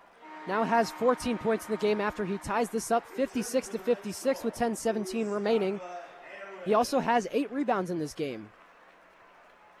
Trending towards another double double. As he hits the first one, he'll shoot one more. Gill, no good on that free throw attempt. Tie game. Taking it across the timeline is Williams Jr. Williams Jr. finds Figueroa. Putting up the shot now is Heron. Two point shot is good for Heron. 58 to 56. St. John's leads. Seton Hall has not done an efficient job guarding players, especially Heron, on the baseline as he's had multiple jump shots there. Tyrese Samuel has it at the top for the Pirates. Hands it off to McKnight. McKnight around the same area, having trouble getting away with the ball. Now it's over to Tyrese Samuel, who just gives it right back to McKnight. 10 seconds remaining on the shot clock. McKnight looking to go inside. Gets a screen from Gill McKnight. Driving into the paint. Gets the bucket to go off the glass. Quincy McKnight ties this game up. 58 to 58. 9.30 remaining in the second half. High arcing layup there from McKnight. Good job there with all the hands up in the air. Rutherford now has an open look in the paint, decides to toss it back outside. Stuffed by Gill on the shot attempt by Champagnie. Powell on the other side now. Powell puts up the floater, doesn't get it to go. Rebounded by Tyrese Samuel. Samuel goes inside now on the layup attempt. It's no good. Seton Hall having trouble finishing. And now a couple of bodies are thrown around down low in the paint. Looks like there's going to be a foul on Seton Hall as things got physical. Yeah, good awareness first off uh, on the previous possession for Seton Hall to get it back. That was a dumb move by Callagher earlier, as or, or rather um, Champagnie, because he had a wide open lane and just passed the ball out, and it wasn't like it was for a three pointer; it was only for two. And I don't, I don't know why he had a wide open lane to the basket. That was a Easy wide layup. open shot for him. Decided not to take it. Led to a Seton Hall offensive opportunity that they did not capitalize on. 58 to 58 game. 9-10 remaining. Let's go Pirates erupting again as Rutherford's blocked by Gill. Gill with another block. Myles Powell now has the ball for the Pirates. He slows this ball down. McKnight almost stolen away by Rutherford. He dribbles around, passes it to Samuel on the left side. No good from three. Rebound by Gill. Gill, right side for the Pirates, tosses it back outside to McKnight. 15 seconds on the shot clock. Powell looking to drive inside, passes it back outside to Myles Cale. Left side three, no good. This round rebounded by Rutherford. Seton Hall just doesn't want to take the lead here, apparently. Still a 58 to 58 game as Rutherford tries driving in, blocked again by Romaro Gill. That is seven blocks for Romaro Gill in this game. That's triple double alert, Dalton. He gets three more blocks and one more rebound. That's a triple double for Romaro Gill. Romaro no, not Gill. even. He's got the double double. He just needs three blocks. Three blocks away from a triple double is Romaro Gill. He's absolutely taken over this game. Pirates just can't take a lead at the moment. Heron has it. He puts up the two on Cale. It's no good. Another rebound by Gill. Gill passes it back outside to Myles Powell. Powell, who's on the left side, has the ball for the Pirates. He gets a screen from Gill. Powell, three point attempt. It's good. Myles Powell gives the Pirates the lead. It's 61 to 58. First lead of the game for Seton Hall there.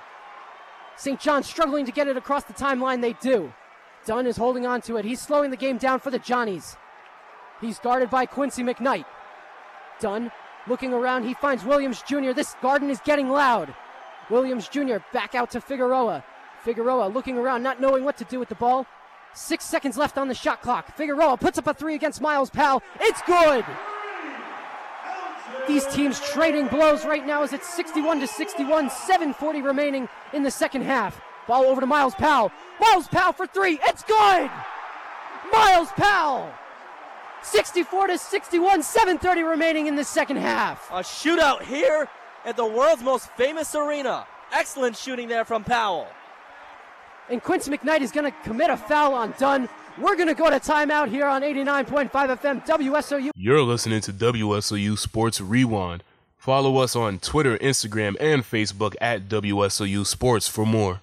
Here at the Garden, it is back and forth right now. It's pandemonium. Myles Powell has drilled two consecutive three pointers, and actually, he was trading blows with LJ Figueroa. Figueroa has taken over the offense for the Red Storm with 16 points. The second leading scorer for St. John's is Mustapha Heron with 14 points. But for Seton Hall, Myles has taken over 20 points. Who would have thought that Romaro Gill would have a double double? 14 points, 12 rebounds. Seton Hall is shooting collectively 41% from the field compared to St. John's 41% as well. That will do it for this update. Now it's time to send it back to Dalton Allison and Jose Feliciano with the rest of the call. Thank you so much for that update, Michael. And what I find most impressive about Romaro Gill's double double is that he has more offensive rebounds than he does defensive rebounds. Seven offensive rebounds compared to five defensive rebounds. I think it's safe to say Romaro Gill has been a catalyst for this comeback. Exactly what I was about to say, Dalton. While Gill has had his his struggles in the paint because of the fact that he's had bodies everywhere, so he hasn't had a clear look. He's been able to get those rebounds back down. I will say they did take a block away from him. That's so not fair. He's back down to six blocks, but regardless, uh, the fact that he's got not only the 12 rebounds, but as you just said, the seven offensive rebounds, that he's not allowing you you've seen a lot of that in the second half with those offensive rebounds because he's not allowing St. John's to get those misses back. They're finally I would say they're boxing in a lot more efficiently, especially in the last 10 minutes. And that's how Seton Hall has been able to get back on top for the first time in the entire game in their last minute of play. That's credit to, of course, Myles Powell, who's beginning to take over as he usually does. The Pirates do need to be careful here as we're under eight minutes to go in the second half. Seton Hall on top 64 to 61. There are three Pirates on the court right now who are in a little bit of foul trouble. McKnight has three fouls, Rhoden has three, as well as Romaro Gill. Gill just has to be a little bit more careful down low in the paint because they can't lose his defensive presence. Absolutely not. I mean, listen, they were okay last time because Gill did foul out against Butler, but Obiagu did an admirable job. And Obiagu hasn't done too bad in this one in only five minutes of play. But listen, you know St. John's is going to try to attack Gill. They have done it throughout the day. They've just got to make sure that he's doing his thing down low. LJ Figueroa has the ball out of the break for St. John's, tries to drive in, instead checks it back outside to Heron. No good. Rebound Quincy McKnight. McKnight has the ball for Seton Hall. Gets it across the timeline. Pirates looking to extend on their three point lead. McKnight throws it over to Myles Powell. Powell, open look down low. Doesn't get the bucket to go. They're going to call a charge on Myles Powell. That's tough there. Powell driving hard. But regardless, that's going to be, believe it or not, the first turnover by the Pirates in the second half. It's not the worst thing in the world, but that's why Seton Hall's on top. They're not turning the ball over. Heron has it for St. John's. Looking to go down low, finds Roberts. Roberts blocked by Gill, and it looks like they're gonna call it. They're gonna call it a goaltending on Romaro Gill. Josh Roberts still making a difference in this one. I was about to say that would have been the seventh block by Gill, but man, oh man, a, a tough break there. And looking at the replay they just showed up, the ball was still going up. So I don't know if that was a goaltending, Dalton. Questionable call there as Myles Powell has the ball for the Pirates. Seton Hall on top, 64 to 63, 6:40 remaining in this game. Powell left side. St. John's fans getting into this one. Powell throws it over, bounce pass to Cale. Cale coughs it up. Rough pass there from Myles Powell as LJ Figueroa takes the ball away. LJ Figueroa finds a wide open Williams Jr. for three. He can't capitalize on the opportunity. Rebounded by Quincy McKnight. Quincy McKnight taking the ball across now. He looks to get inside the paint. He loses the ball. Last touched by St. John's. Seton Hall will hold on to the ball. Now, in that last turnover by Myles Powell, I think he was looking for Romaro Gill on that one instead of Cale, but Gill moved a little bit too fast. And and what down low, Myles Cale finishes a dunk off the inbound pass from Quincy McKnight. 66 to 63. It's a six. It's a six-minute game left. 66 to 63. Three point advantage for Seton Hall. Down low. St. John's breaks into the paint. That was Heron. Heron going up and under over Romaro Gill. Gill playing a little bit more hesitant with those fouls. He bumped Gill too, and Gill didn't do anything about it. You know it's because of the foul trouble there. Myles Cale has the ball for the Pirates. Over to Quincy McKnight. McKnight guarded heavily.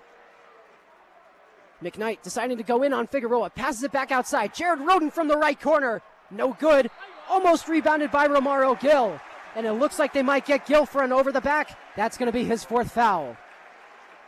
Tough call there from Seton Hall, but a, a clear over the back on Gill. Jared Rhoden, on the other hand, had his shot, just didn't hit it. Again, he hit a huge shot for Seton Hall uh, to put away Butler on Wednesday.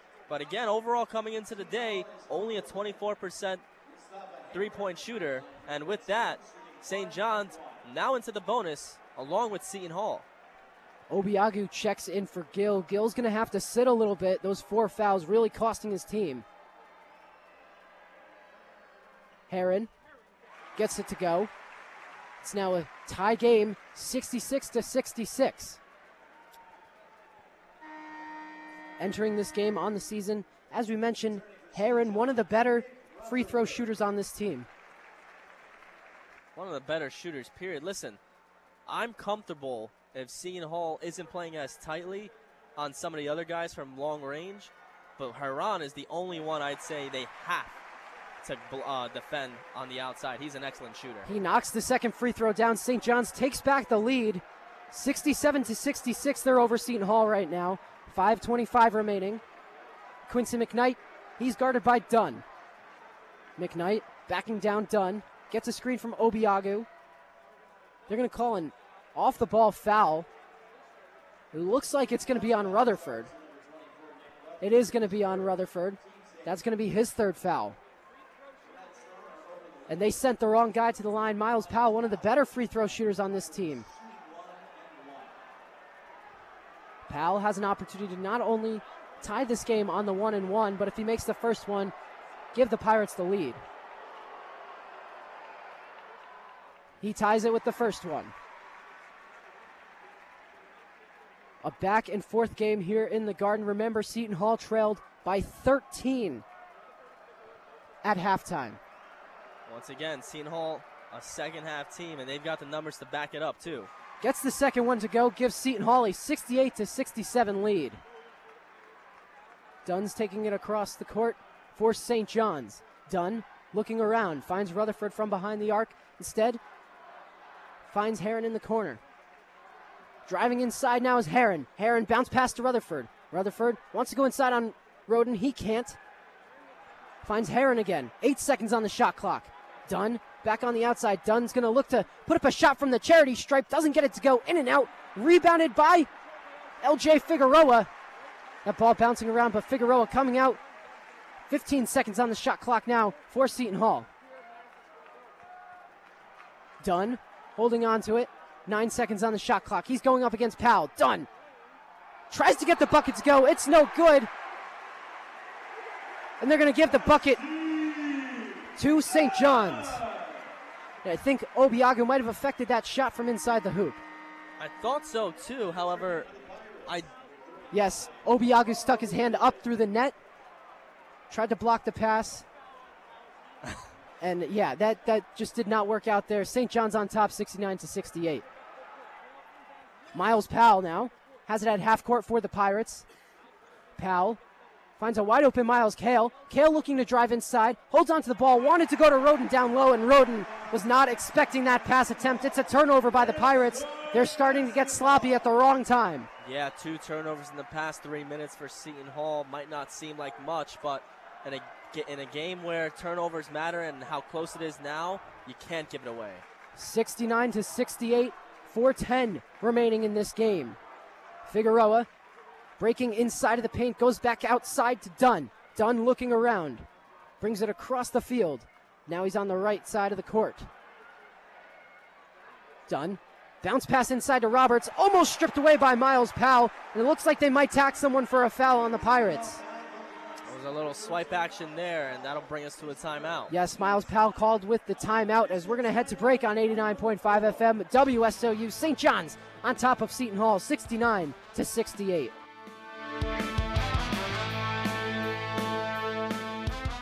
You're listening to WSOU Sports Rewind. Follow us on Twitter, Instagram, and Facebook at WSOU Sports for more. My name is Myles Powell, and you're listening to Seton Hall Basketball here on 89.5 FM. Back on 89.5 FM, WSOU Seton Hall trailing St. John's 69 to 68. 355 remaining in the second half, and we saw Ike Obiagu do something there. He's called for a goaltending when he stuck his hand up through the basket on a shot block attempt. That might end up being very crucial to this game, just as it was crucial in the round of 32 a couple years back in the NCAA tournament. Gonzaga was playing Northwestern. Gonzaga did that, but it was not called. Gonzaga ended up winning that game by five. Now, it was called in this game. We'll see if it has any effect on the outcome. Yeah, at first on that play, I'm looking at it and I'm thinking that can't be a goaltending, but then when they show the replay, all you see is a big hand emerge from inside the rim. But it could prove costly here, Dalton, because listen, it's a one point game right now. This is tight. And that's the way it really has been all second half once Seton Hall was able to make their comeback. But the other thing to note is Gill is back. We, we, he was back in the court after before that last time out at four fouls. So big thing to watch there, literally. So Seton Hall needs to, or I don't. If I'm Gill, I'm still playing like as I normally would because this game is too tight to call. I know you need your big guy in there, but you got to keep blocking your shots and keep trying to stay tough in there because every point counts at this point. And they also have Obiagu that they can sub in down low. I'm sure Romaro Gill is going to be giving his whole 100% down low for the Pirates. Now, St. John's is going to have some free throws here. Roberts is going to get two. Hasn't hit one yet today. Tyrese Samuel back in for the Pirates. Josh Roberts is going to get the one and one free throw attempt. This is big here. Pirates have an opportunity to get this ball back and start some positive momentum their way. Roberts puts up the attempt, puts it off the front of the rim, and they're going to say that Tyrese Samuel jumped too early from his position. That's going to be a foul on him.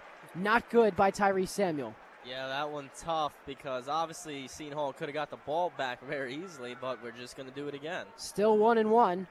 Roberts puts up the shot attempt again, doesn't get it to fall. Missed opportunity there. Gill comes down with the rebound. Quincy McKnight's going to be taking it. McKnight has the ball for the Pirates. Gets a screen from Gill. He's on the left side. Tosses it to Powell, who's at the top. Gill at the top, hands it back to Myles Powell. Powell looking around for his teammates, gets a screen from Gill. 10 seconds left on the shot clock. Tyrese Samuel has the ball on the left side. He hands it over to Quincy McKnight, and they're going to call LJ Figueroa with a reach in. That was a clear one there. Right before McKnight had that one, Samuel did have an open look. I wonder if he was just hesitant to take it. I mean, listen, he, he's hit shots from the left wing before, but this is a big moment. That would have been for the lead, but instead, Seton Hall with a chance to tie it and take the lead if McKnight able to take advantage of the one and one. McKnight can tie this one at 69 to 69. McKnight gets the free throw to fall. It's 69 all here in Madison Square Garden. 3.30 remaining in the second half. Rhoden checks back in for Tyrese Samuel, and I agree with you. I think Tyrese Samuel had a wide open shot at a three. Nonetheless, McKnight is here. He can still give the Pirates the lead with a free throw make. He gets the second one to go. It's 70 to 69 in favor of Seton Hall. 3.30 remaining in this one. McKnight harassing Dunn on his way back to the other side of the court. Powell does the same. Rutherford has it now for St. John's. Over to Figueroa at the top, who thrusts, thrusts it over to the right side to Dunn. Dunn back to the middle for Figueroa. Right back over to Dunn. Guarded by McKnight. Switches over to Cale. Going inside is Dunn. Tossed it to Roberts down low. No good, and they're going to call a foul. If that's on Rhoden, Rhoden even have his hands up there. It is going to be on Jared Rhoden, And that's going to be his fourth personal foul. Pirates are in some foul trouble right now. That was their 10 foul, 10th foul. So that means St. John's now into the double bonus. So Roberts is shooting two no matter what. Roberts misses the first one. St. John's not having a great day from the free throw line in this one. Seton Hall still on top 70 to 69. Well, he's hitting less than a third of his free throws, which is one of the worst free throw percentages I've ever seen. Jose, that's not good. no, it is not. It's the opposite of good. It is bad. Misses the second one as well. Jared Rhoden comes down with the rebound. Quincy McKnight is going to take this one with three minutes remaining. McKnight guarded by Dunn. McKnight getting his calls from Willard. Decides to drive inside. Goes against Roberts. No good. Powell comes up with the rebound. Wants to put up a shot. He doesn't. Decides to drive inside and just throws it away. Figueroa has it now. Figueroa over to Rutherford. Great defense by Cale on the other end, but it looks like they're going to attack him with a foul. That's tough. It was the ball has just been loose in that, that last possession, but it ends up in the favor of St. John's and Cale getting called for the foul there.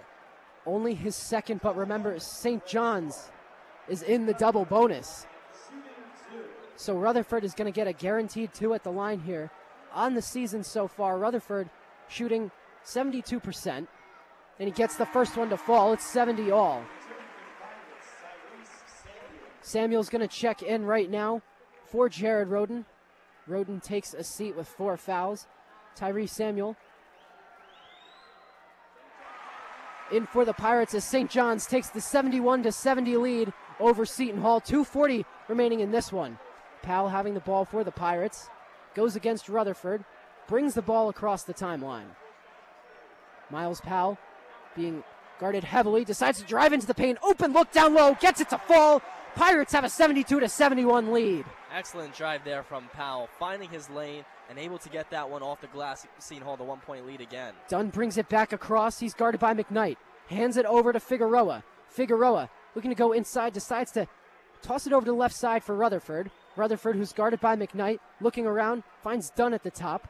Dunn, guarded by Cale, starts to move into the paint, bounce pass to Roberts, easy bucket down low. St. John's takes the lead, 73 to 72. A minute 56 remaining in the second half. Bad defense there from Gill. He didn't even move defensively for that one. It was wide open for Roberts. McKnight has the ball for Seton Hall. He's dribbling it around to the left side. McKnight over to Myles Powell. 13 seconds for 13 on the shot clock. Myles Powell puts up a fake shot attempt, drives to the inside of the paint, gets the bucket to fall. Myles Powell gets the and one. Myles Powell gives the Pirates the lead, and he has the chance to increase it to two. 74 to 73. A minute 37 remaining in this one. What a crafty play by Myles Powell there. First top of the key. He's got it for three. He goes for his little. He tries where he tries to his move where he tries to force a foul on a three-point shot, but he doesn't get it. However, Rutherford completely fell after he went for that little hesitation move, and then takes full advantage, runs straight through, and gets the layup and the foul. Excellent play there from Myles Powell. The reason why Kevin Willard considers him to be the best player in the country. And the best player in the country has 26 points at the moment, six rebounds. He'll head to the line to try to make it 27 points and try to give the Pirates a 75 to 73 lead. You know what the best part about Myles Powell is right now? No matter what happens at the end of this game, Coach Willard is going to say he's not playing 100%. He's 36 minutes into this game. 75 to 73 as Powell gives the Pirates a two point advantage. Both teams now into the double bonus, by the way, so they'll be shooting two free throws from here on out. We're locked into a great game here at the world's most famous arena. 75 to 73, Seton Hall on top of St. John's as a Let's Go Pirates champ breaks out in the garden. Dunn has it for St. John's on the right side. He throws it over to the newly checked in Earlington. Back over to Dunn, who's guarded by McKnight. Dunn trying to drive in. Gets the layup to go. Tie game. 75 to 75, a minute 16 remaining. McKnight has the ball for the Pirates. Spins out against Dunn. He falls, somehow retains possession. And they're going to say that Dunn fouled McKnight on his way down. McKnight is going to get two attempts at the line. Lucky break there. It really did just look like McKnight fell. I think that was just great defense on Dunn. However, looking at the replay, he really did just swat at him as he went to the ground. If Dunn didn't do that, that probably could have been a turnover for Seton Hall. Listen, this game does have a chance to potentially go into overtime, which is something we saw two years ago at the Garden. Seton Hall did come away with a win in that one. McKnight trying to keep it in a regulation victory, misses the first free throw attempt. One thing to note that we haven't so far, LJ Figueroa has fouled out of this one. Yes, he has. That's huge for St. John's. That's their leading scorer right there. McKnight gets the second one to fall 76 to 75. Seton Hall is on top. A minute 10 remaining in this game. Rutherford brings it across for St. John's. Throws it over to Earlington. Earlington over to Dunn, who's on the right side. Dunn dribbles it around over, guarded by Cale. Going inside on Cale, shoves him a little bit. It's going to be a charge. Myles Cale draws another clutch charge. Again, another obvious one. Not not one of those where he had to do a sell job. Head was down on the charge there from Dunn, or rather the shoulder was down. And a great play there for the Pirates. They have a chance to potentially make it a two possession game. Myles Cale, 10 points and two huge foul draws for him in this one. That's not going to show up on the stat sheet, but man, it's going to show up in the post game highlights. We're under a minute here at the Garden now, too. 76 to 75.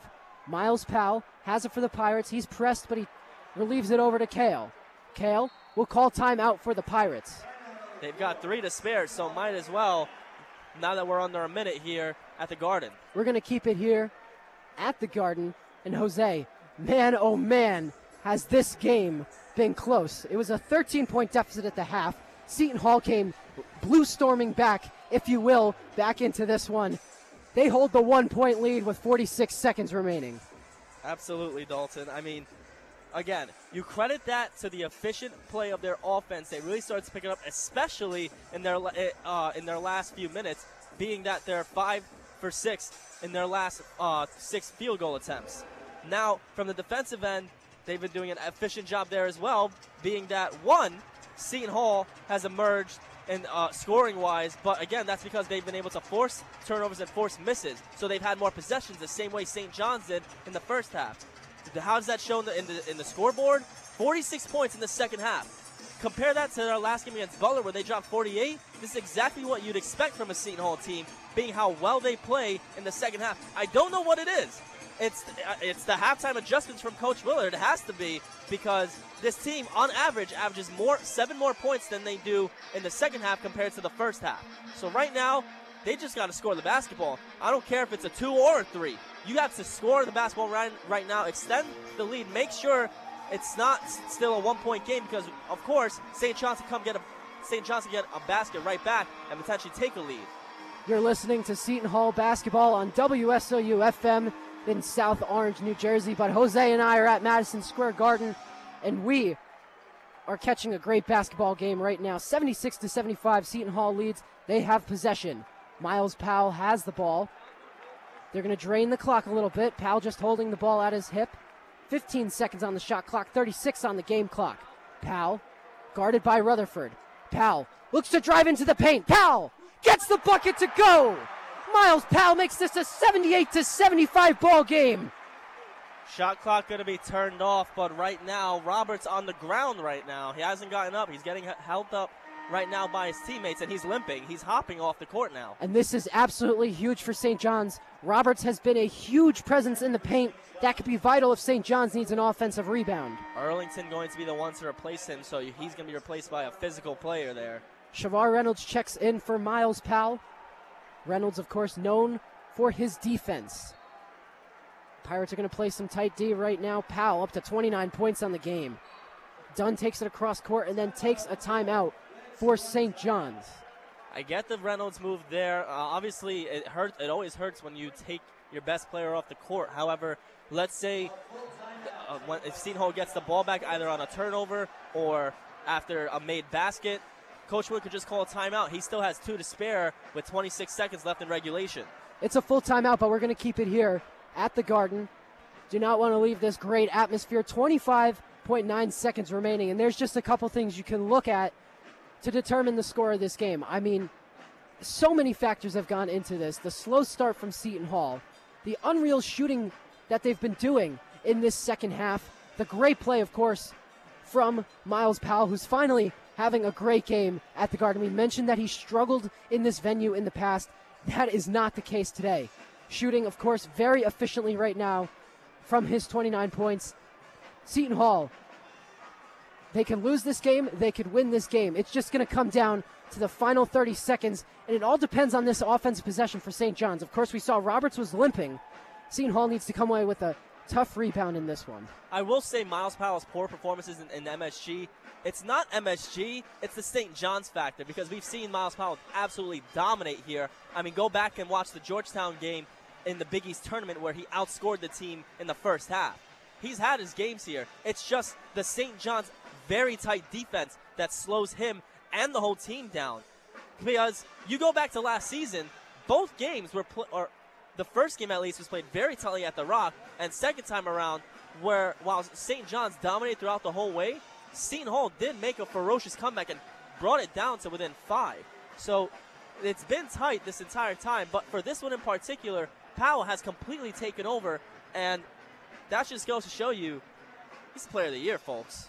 Without a doubt, Seton Hall also outscoring St. John's in this second half, 48 to 32. They were outscored 43 to 30 in that first half. That's where we are at the moment. Seton Hall on top, 78 to 75. 25.9 seconds remaining in this game. The shot clock has been turned off. You know what's been amazing? Do you know how many shots have been put up in this game by both teams combined? 132. That is a ton. St. John's has taken 71 shots, and they're only hitting 44% of them, which is, for them, a very good number. But regardless, that just goes to show you how fast things have been in this game. Because if a team is taking that many shots in a regular in a game in regulation like this, ridiculous. Dunn has it for St. John's. He's going to drive inside on Gill. Gill lets him get the two. 78 to 77 is done. makes this game just a little bit closer. Kevin Willard not happy. He's going to call a full timeout as well. That play took only five seconds off the clock. I mean, that was fast. We almost missed that one completely. How fast Rasheem Dunn ran through after the inbound pass. And it's amazing, too, because he took that inbound pass from the other side of the court.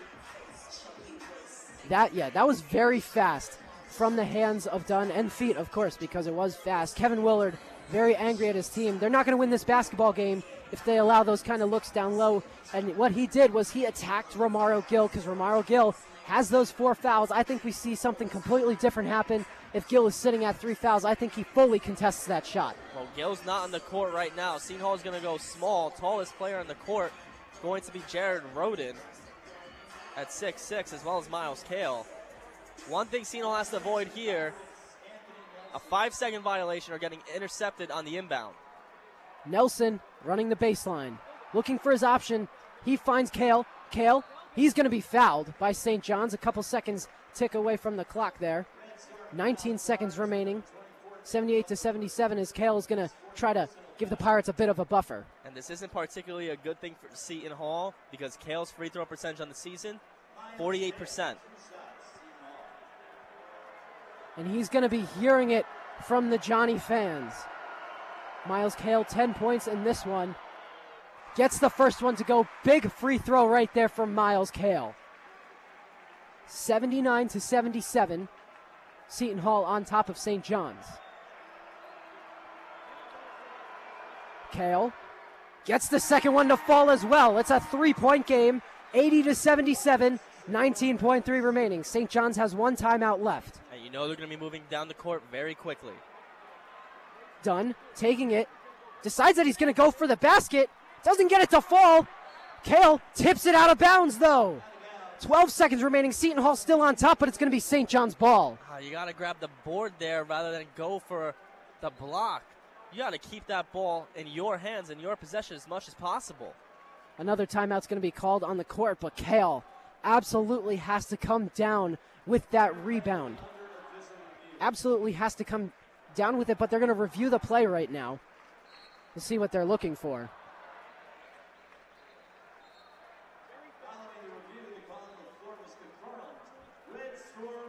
And they're going to say that it's going to stay with the Red Storm. I didn't think there was really much to look at there. I saw the ball go clearly off of Myles Cale's hands.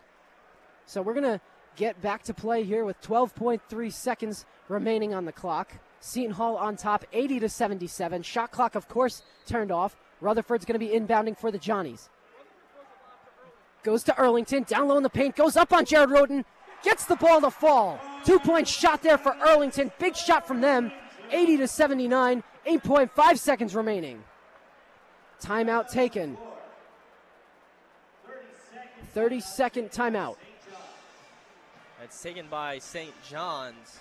They have to be talking strategy here, Jose. If you're St. John's, what do you do? Down one, eight seconds remaining in this one. Well, first off, you're going to apply the press, which, and, and when I mean apply the press, not they've, they've been applying a pretty good press against the Pirates, especially in the first half you got to go all out on this press. The same way you saw Oregon do that against Seton Hall in the Battle for Atlantis tournament because they had no answers on inbound passes. Because what you're trying to do is either force a five second violation or uh, a steal on that inbound pass. You need a quick basket. If not, you're fouling immediately. There's no time for that. Nerve wracking game here at the world's most famous arena. Anthony Nelson is going to be inbounding it for the Pirates. They have their all hands team out on the court. Nick almost stolen away there. That was very, very close. Anthony Nelson has to be a lot more careful with the ball. Dunn almost came away with a crucial steal. He's got to be more aware, too. He had Powell earlier, but then he, he had his window, didn't take it because Powell got covered up. 7.8 seconds now on the clock. Nelson, not running the baseline this time, decides to bounce it in. And Kevin Willard calls a timeout that was the final timeout for Seton Hall. They managed to use three timeouts in under two minutes there. Anthony Nelson should not be inbounding this ball right now because I, on pressure inbound passes like like such as this one, he's not good. He gets too nervous because his passes are either just uncalled for or erratic. They're out of place, and you need to be as accurate and as calm down as possible right now because this is literally the game. If you let them get a quick pass, you know they're probably going to have an open lane to the basket. You'd think that Quincy McKnight would be inbounding this ball for the Pirates. I would have McKnight inbound this simply because he's been the pass master lately for Seton Hall. Up near the top of the Big East in assists. Second. Second, Jose. That's very impressive from McKnight. Doing all of that while also being a very efficient scorer. McKnight has five assists in this one, along with seven rebounds and 18 points. Remember, he had a rough first half with four turnovers. One turnover in this second half. It's been a big second half from him. Yeah, he looks like the guy who's first in the Big East in assist turnover ratio and 11th in the country in that as well coming into today. And it's going to be Nelson again throwing in the ball for Seton Hall. Everyone is on their feet here at Madison Square Garden they're playing small as well. Still Cale and Rhoden being your tallest players. Their all hands team is on the court for St. Seton Hall and St. John's. Nelson had the bounce pass, decides to throw it to McKnight, goes into the corner. They run the clock off a little bit before St. John's finally fouls McKnight. A little bit nerve wracking right there from Anthony Nelson, but he gets the ball into McKnight. 6.1 seconds remaining. McKnight is going to be taking some free throws. I don't know why Anthony Nelson just doesn't want to give Myles Powell the ball. There have been two cases recently where Powell is the guy who's right there on the inbound pass, and he just doesn't pass it to him. I don't understand. Nobody was near Powell there. And the Red Storm crowd getting very loud. McKnight hits the first one. 81 to 79. Gill is going to check in as well as Shavar Reynolds. I know Gill checks out. He was in really quick. And now Powell is also going to take a seat. Seton Hall is starting to get all their defense back. Quincy McKnight puts up the second attempt, gets it to fall. That was huge. It's 82 to 79. Dunn. has the ball for St. John's. Two seconds left. Earlington puts up the shot attempt. It's no good. Seton Hall is going to escape Madison Square Garden with an undefeated Big East record, 82 to 79. They win this game over St. John's. Six and three. When down at halftime this season for Seton Hall, they're the comeback kids, Dalton. They just don't know when to lose, and they haven't done so in their last eight games. Phenomenal performance from Seton Hall, getting it done in the second half. Didn't miss their last three shots, hit their free throws when it counted. They dropped 50 on the Red Storm in the second half alone, compared to only 30 in the first half. Scratch that, 52. Amazing performance from Seton Hall. They got it done again. Seton Hall is now on an eight game winning streak, 6 0 in conference play. This team is playing like they should be at the top of the teens in this upcoming top 25 ranking. I mean, what an exciting comeback from this basketball team, and you have to attribute it to a couple of people. I mean, Romaro Gill, unconscious in this game. Myles Powell shooting as well as normal. But I mean, Quincy McKnight was absolutely clutch late in this game, and overall, Seton Hall showed what has made them different from earlier in their earlier in their season. They are finally able to close out games, and that's why they're sitting alone on top of the Big East Conference. This is a team that's going to be flirting with the top 10 in the rankings uh, upcoming this upcoming Monday, Dalton. With how well they've been able to play, and without Sandro Mamukelashvili, they're only gonna, going to get stronger here. The sky is the limit for this team, as if one famous New Yorker once said. And listen, if they're able to fulfill that prophecy, Seton Hall is going to go places in the tournament. We have a lot to say, and I'm sure you do too. Make sure to call into Hall Line 973 761 9768. Wilner Lewis and Liam Plate will have you guys covered there. For Michael Daly and Jose Feliciano, my name is Dalton Allison. It has been a pleasure calling this basketball game for all of you at home this afternoon. Seton Hall escapes with the victory 82 to 79.